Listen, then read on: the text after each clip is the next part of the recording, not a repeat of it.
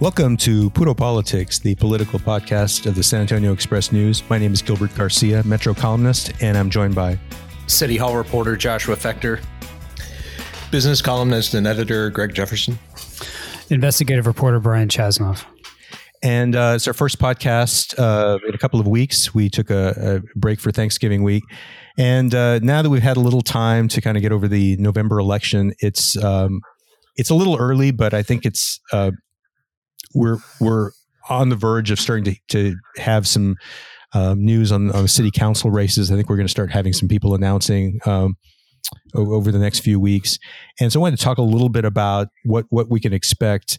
Um, we've got two city council uh, members who are term limited out: uh, Rebecca Viagran in District Three and Shirley Gonzalez in District Five.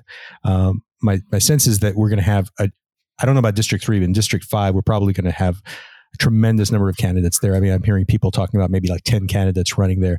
Um, but, uh, the, you know the rest of the the rest of the uh, other council members, including Mayor Ron Nirenberg, are you know are able to run again. Uh, Josh, I wanted to get a chance to talk to you a little bit about what what you're hearing at this point. I mean, there's still a lot that we don't know, but uh, what what are you hearing? Any surprises out there that people should look for? Well, I, I, think what we're, um, you know, so far what we're seeing in terms of the the folks who have filed. I mean, we're starting to see some some interesting names pop up. A lot of interest in uh, Council District 2 mm-hmm. uh, a, a, number of folks have already filed uh, to to challenge uh, Jada Andrews Sullivan.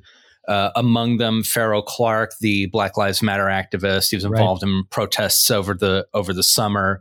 Uh, so I expect that to be a fairly interesting race. Uh, another interesting note there is uh, uh a former staffer of Jada Andrew Sullivan, Jalen McKee Rodriguez, has also filed uh, to to run against her. He's he's a bit of a younger guy.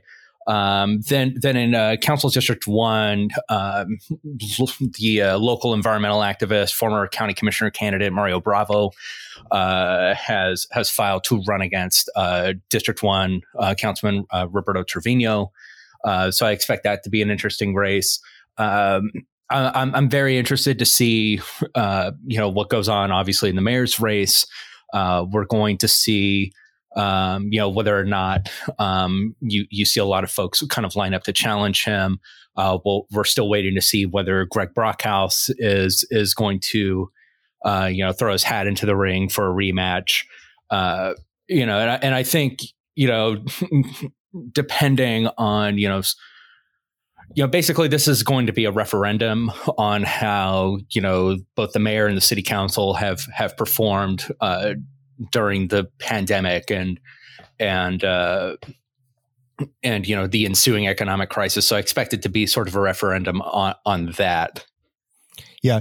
Uh, well, you mentioned District One and uh, Roberto Trevino, uh, the the challenge that he's uh, could be facing, and I so I wanted to ask because this is a rumor that's been floating around for a while, and I, I don't know where where things stand. I, I, think a lot of people are unsure about this, but there's been a rumor for a while that Roberto Trevino was was eyeing a mayoral uh, run. He is had some pretty public conflicts with with Mayor Nirenberg uh, in 2019 over over bike lanes, for example. Um, uh, he out, uh, was an opponent of um, the uh, workforce development uh, initiative that was right. you know, that was really has been was the big focus of, of Mayor Nirenberg uh, over the past few months.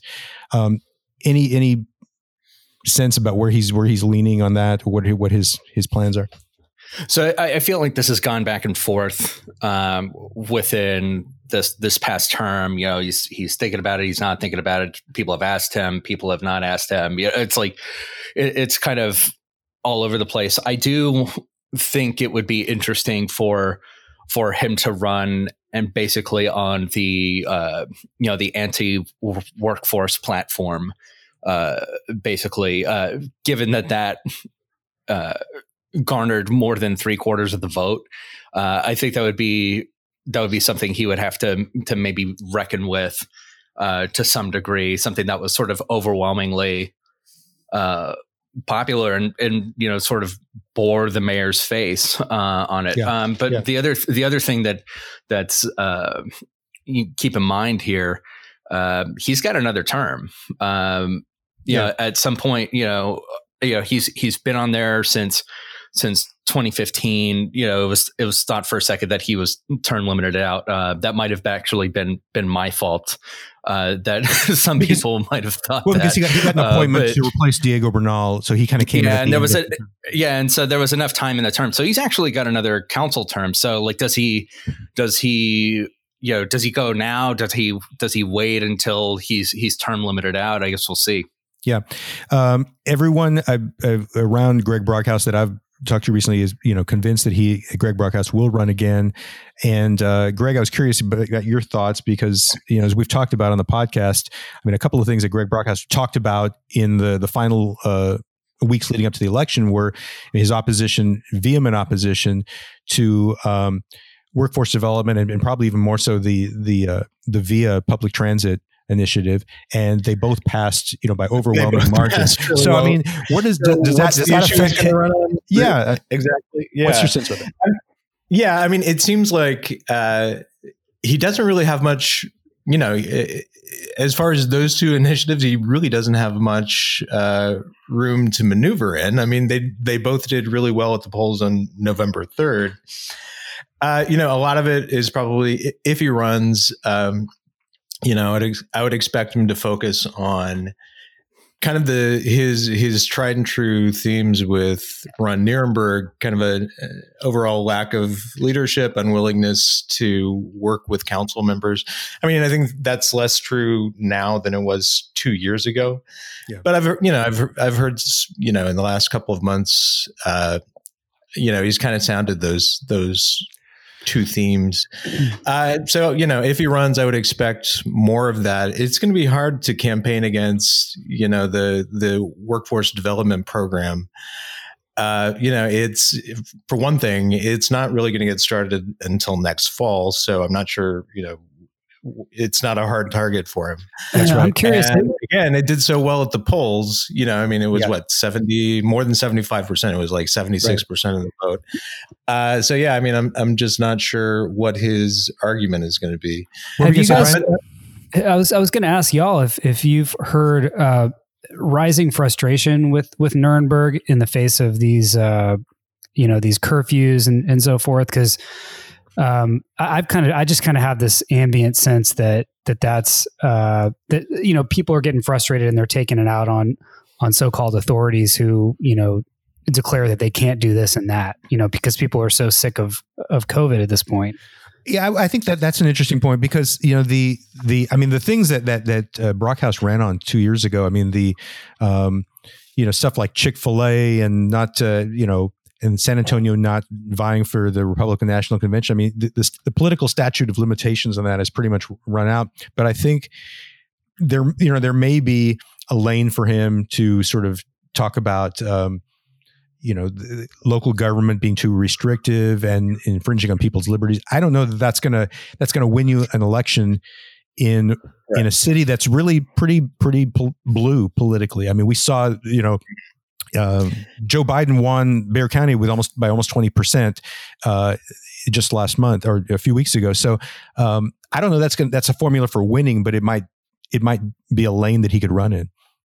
Yeah, you know, there's also we haven't mentioned this yet, but I mean, you know, there there could be kind of an overlying theme on in the mayor's race and also in the council races, and that is if this group of environmental activists uh, succeed in getting the recall CPS initiative on the ballot in May. So basically, what that would do mm-hmm. is hand control of you know the governance of CPS Energy from their board of trustees, which is the self perpetuating board, to city council. Mm-hmm. Uh, you know, it, it, and I think uh, you know you can expect Nirenberg to to fight that.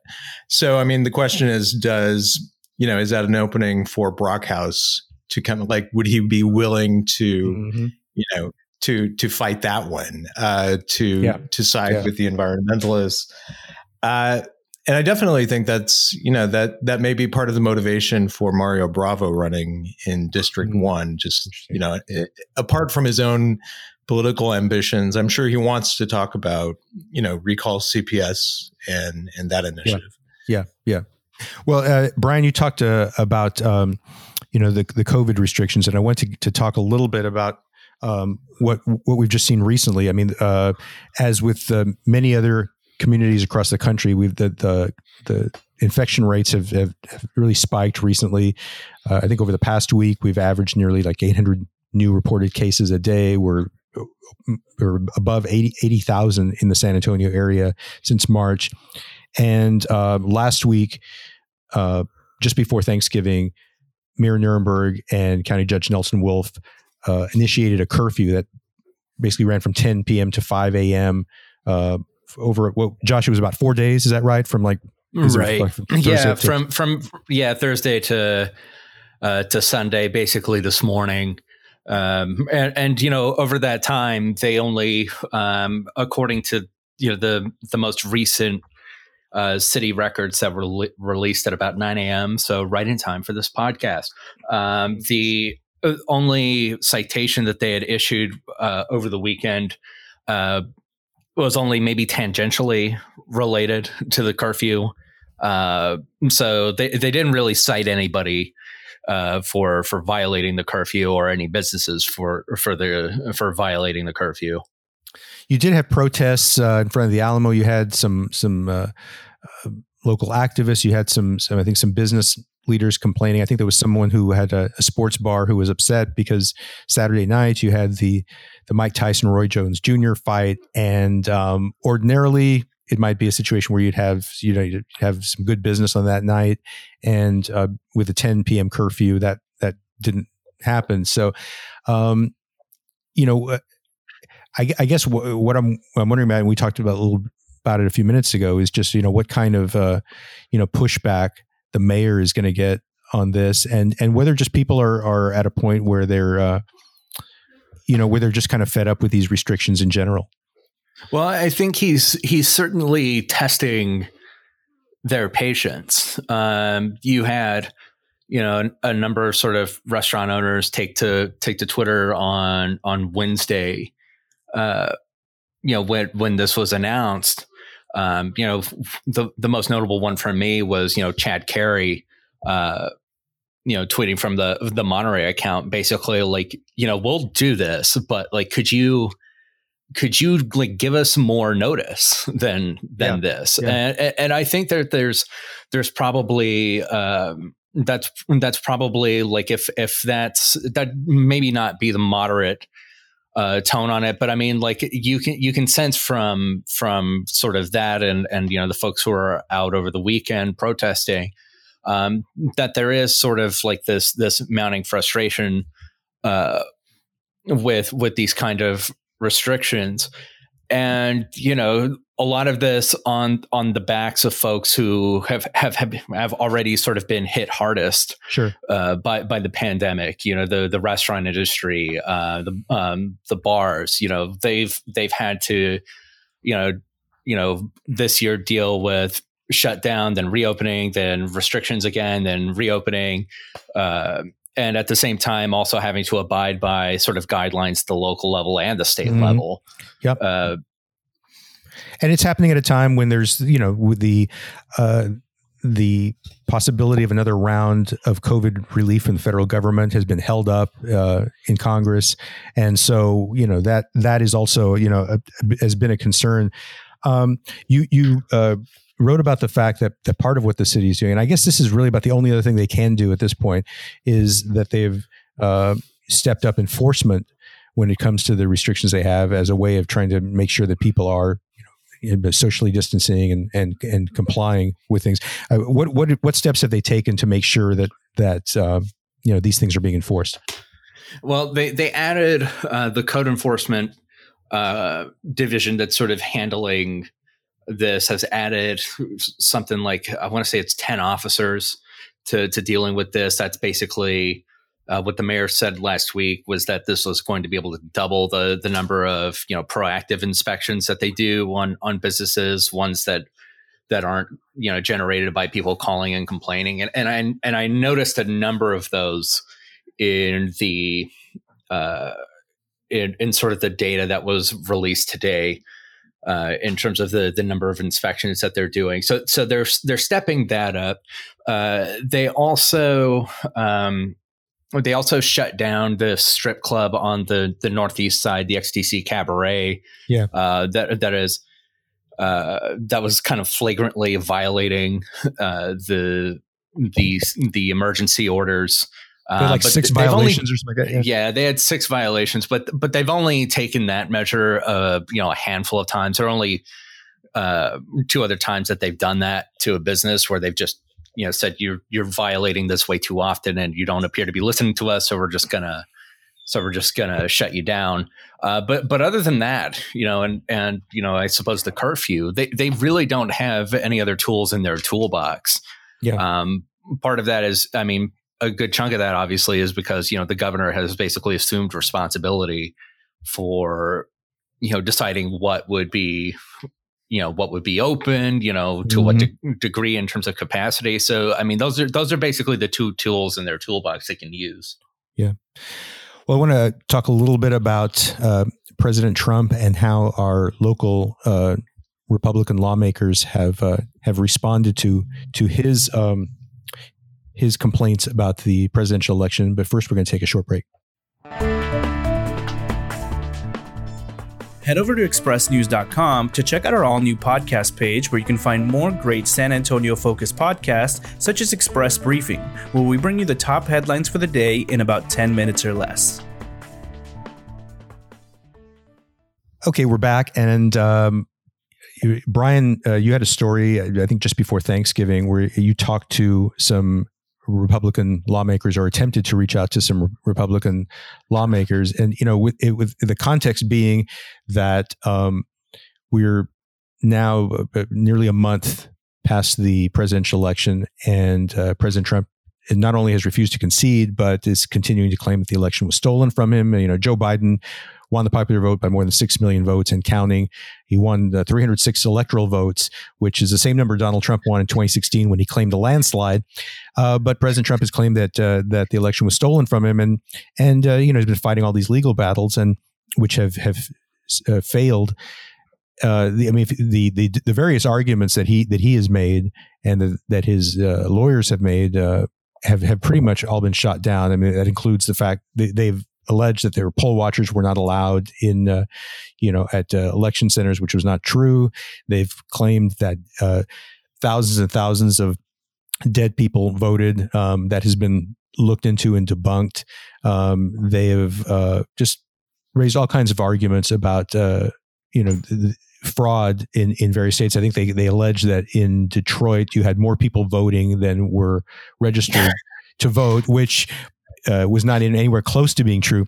And and what's often happened with these cases in, in various states has been that um, they have alleged fraud publicly, the, the, the lawyers or, or President Trump, but then when they get in the courtroom and they have to, to address a judge, they've kind of backed away from that and said, no, well, yeah. we're just looking at human error and that kind of thing. But to just yeah. put a, when they have to tell the truth, actually. Yeah, when they have, yeah, when there's actually some kind of obligation to be honest, you know, uh, which is that pesky obligation. To, but, you know, just to kind of put in perspective, um, you know, President, uh, uh, the election of 2016 was basically decided by three states Michigan, Wisconsin, Pennsylvania that uh, uh, President Trump won by, I think if you combine the numbers there, I think it was uh, about 78,000 votes, something like that. For him to flip this election, he would have to flip uh, three states, which are uh, Pennsylvania, Georgia, and Arizona, and he, he would have to basically flip 105,000 votes. So to be able to do that in three states, uh, this was pretty much uh, an impossible legal fight to begin with, and they never were really able to, to prove fraud. And so this is my long-winded way of kind of prefacing, the, you know, the question I had for you, Brian. You know, it, it would seem a natural thing. Uh, it's an obvious thing that this election uh, was was you know basically conducted smoothly with with the the, the normal human error and some some technical glitches that you're going to have when 150 some million people vote in more than 3,100 counties across the country. But Republicans, uh, for the most part, have been really unwilling to to come out and say that. And so you you reached out to members of Congress and uh, or and and in one case Tony Gonzalez, who has been elected to Congress, as well as uh, you know state lawmakers. What did you find when you talked to them or tried to talk to them? Right. So so my goal was to try to talk to everyone who won in this past cycle, all, all the Republicans Right. who won um, you know, on on the ballot here in Bexar County. And uh, none of them wanted to talk about Trump's claims, which at that point I thought were pretty pathological. And and, and of course he he's Trump is still on this uh Yep. you know insisting on widespread fraud. Um, but but th- this story, which ran a couple weekends ago, I think, um, you know, I reached out to, I got a couple people on the phone. I got uh, U.S. Rep Chip Roy, um, who uh, his district, of course, uh, uh, stretches from here to Austin. Um, but he, he didn't want to talk about it. The only reason he picked up the phone was he thought I was someone else, and he, he told me to reach out to his communications team. He he had to go. And he said, Um, I yeah, he tried- said like I- I've got a roll or something like that. I've got a role, yeah. Um, I talked to, I mean, I didn't talk to, but I, I tried to reach Trish DeBerry, who, uh, of course, ran as a Republican and, and won as a Republican um, on uh, Commissioner's Court. Um, I, I I reached out to Tony Gonzalez, uh, who declined to comment. Uh, Mhm. Gonzalez, who uh, defeated his Democratic opponent in uh, Congressional District 23. Mhm. Uh, State Rep Steve Allison didn't call me back. Uh, State Rep Lyle Larson didn't call me back. Um, it- it- luckily, uh, Senator John Cornyn, who who uh, uh, won this past cycle, he he had a, a scheduled call with reporters Mhm. on the day that I was trying to put the story together, and of course, that was that was this was the only question that any reporter wanted to know Sure. on this call was did he consider Joe Biden the president elect? And I thought it was interesting that, you know, Cornyn spent the first five, 10 minutes of the call uh, touting his own victory um, in, in the race. And, then when, when Biden came up, he he refused to acknowledge that that uh, Biden was president elect. He said he's not president elect until the votes are certified. Yeah, this Uh, is this is um um and a this has been really a, a, a major annoyance for me just in observing this election when you've had um, when the all the media outlets called um, the election for for um, Joe Biden, you had a, a Republican response, which was the, the media doesn't get to decide, and, and and it was basically exploiting the fact that a lot of people in this country, you know, don't dislike the the the press. So they're saying the media doesn't get to decide. But as we all know, and John Cornyn was one of these people, Republicans immediately uh, declared Donald Trump president elect in 2016, the day after the election, when all the news outlets called called the race for for Donald Trump. It, those those results had not You know- yet been certified at all, but they were calling him president elect because and, you know, it had been called. Yeah. It's also interesting that one of the arguments that I've heard from the right is that uh, the Democrats didn't accept Trump's victory, um, and I think I think what they're referring to is the resistance. Uh, you know, folks who just That's you know you, you saw this this movement spring up very quickly after Trump won. But I think that's that's kind of apples and oranges because I mean, for one thing, Hillary Clinton did concede, Right. and uh, Obama uh, gra- grace graciously allowed the transition to uh, move forward. So uh, it doesn't seem like that's that's a really apt comparison. Yeah, I mean, uh, Obama actually had Trump at the White House two days after the election, and uh, Trump himself, in his inaugural address, thanked the Obamas for all their help and said they had been the word he used was magnificent in helping the transition. Uh, Joe Biden had, who was then vice president, had Mike Pence over um, during that period. Uh, Michelle Obama invited uh, Melania Trump. So yeah, as you're saying, it's apples and oranges. There were protests um, in the streets after Trump's victory, or people who were angry about the results, but there was not a uh, a movement to um, to to claim fraud or to have the results thrown out. Um, and you know, I, I think Tony Gonzalez met with the editorial board this past week, and he, um, I think, tried to justify Trump's behavior by saying that you know Al Gore challenged the results in 2000. Um, of course, that was an election in which it, the election came down to a few hundred votes in one state, Florida, and there were perceived irregularities, and, and there actually were irregularities in the sense that thousands of people voted uh, for Pat Buchanan by mistake because they were confused by a, uh, a particular ballot, and Pat Yeah. Buchanan himself later said those were really Al Gore's votes, but you know there wasn't fraud, but there was And, there was and- there were irregularities. And let's not elide the fact that uh, you know after after it became clear to Trump that his legal battles were falling flat, he he took up a, an influence campaign where he was pressuring a pressure campaign where he was pressuring, uh, you know, these uh, low level bureaucrats on these canvas boards in, in yep. Michigan, for example, and trying to convince state lawmakers to uh, overturn the will of the voters. Uh, so uh, it, it was it was extremely corrosive. It's been extremely corrosive and and disturbing to a lot of people. But, what, what, the president? Yeah, but I mean, at least you saw. I mean, with with the Georgia Secretary of State, you know, with the you know vote certification officials in Michigan. I mean, they actually withstood the pressure, and I think that's, that's admirable. Right. I think that, that was, you know, it's like there, you know, that it, it was nice to see some integrity uh, come out of this. And was, it, it's too bad that you didn't yeah. see it at the, federal, at the, at the upper levels of the party. You see it down below at the state and local level. Yeah. Uh, officials actually doing their duty. I thought that was that was a really heartening thing to see. I think uh, one one thing that that you know strikes me and I think should not go unmentioned is uh, you know particularly in Bexar County, uh, you know all these Republicans um, who are who are uh, not wanting to talk to you, Brian, and and are not uh, or who are hedging on this.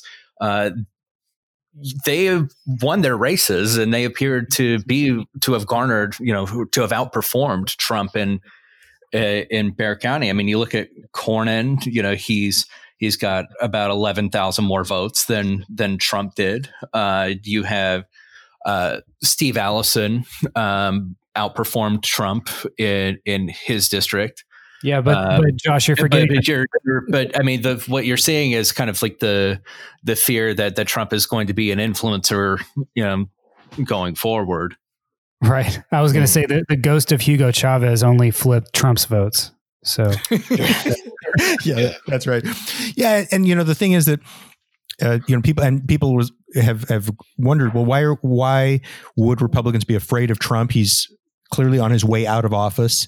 Um, his political future is pretty uncertain, but he still is is a public uh, force. He has the loyal support of Fox News, um, or at least the the primetime uh, hosts on Fox News, and so um, and you know a lot of the base is really loyal to him, and they turn on uh, Republican elected officials who cross him. So I think that there's just a fear, not necessarily of Trump himself, mm-hmm. but just um, just the sort of infrastructure uh, that's been built around the Republican Party that is tends to to support him. And, and if you if you cross him, you kind of get identified as as a rhino And uh, th- that that brings me to the point that the one re- local Republican that I'm aware of who has spoken out on this issue against what what Trump has done is Will Hurd, and he's because he didn't have he doesn't have to run again. He decided not to seek another term, and I think he got identified, um,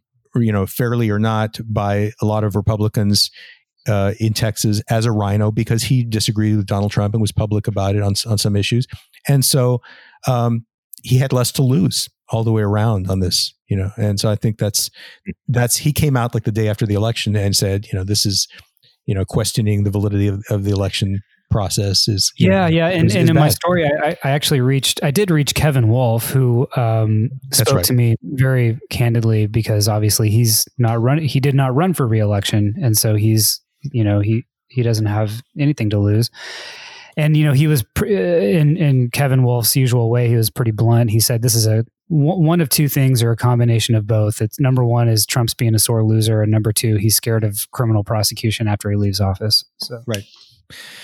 Yep, I, th- I think that's that's very true. I, I mean, the one positive has been, uh, aside from the fact that you know some uh, uh, Republicans at the, at the, state levels uh, and local levels have have stepped up in, as you mentioned, uh, Greg, with uh, Georgia, the Secretary of State there. Um. Aside from that, I think the one positive is that the General Services Administration, uh, you know, a week ago did decide to finally um, sort of allow Biden access to to resources of the federal government, and so the, the, the transition has moved forward. But you still have a president basically saying this: the election was a sham. And uh, I don't, I don't I don't think that's going to change at any point. But Um, well, so we're going to wrap things up there and uh, hope everybody's doing well. Hope you all had a good Thanksgiving, and uh, we'll be back next week. Take care.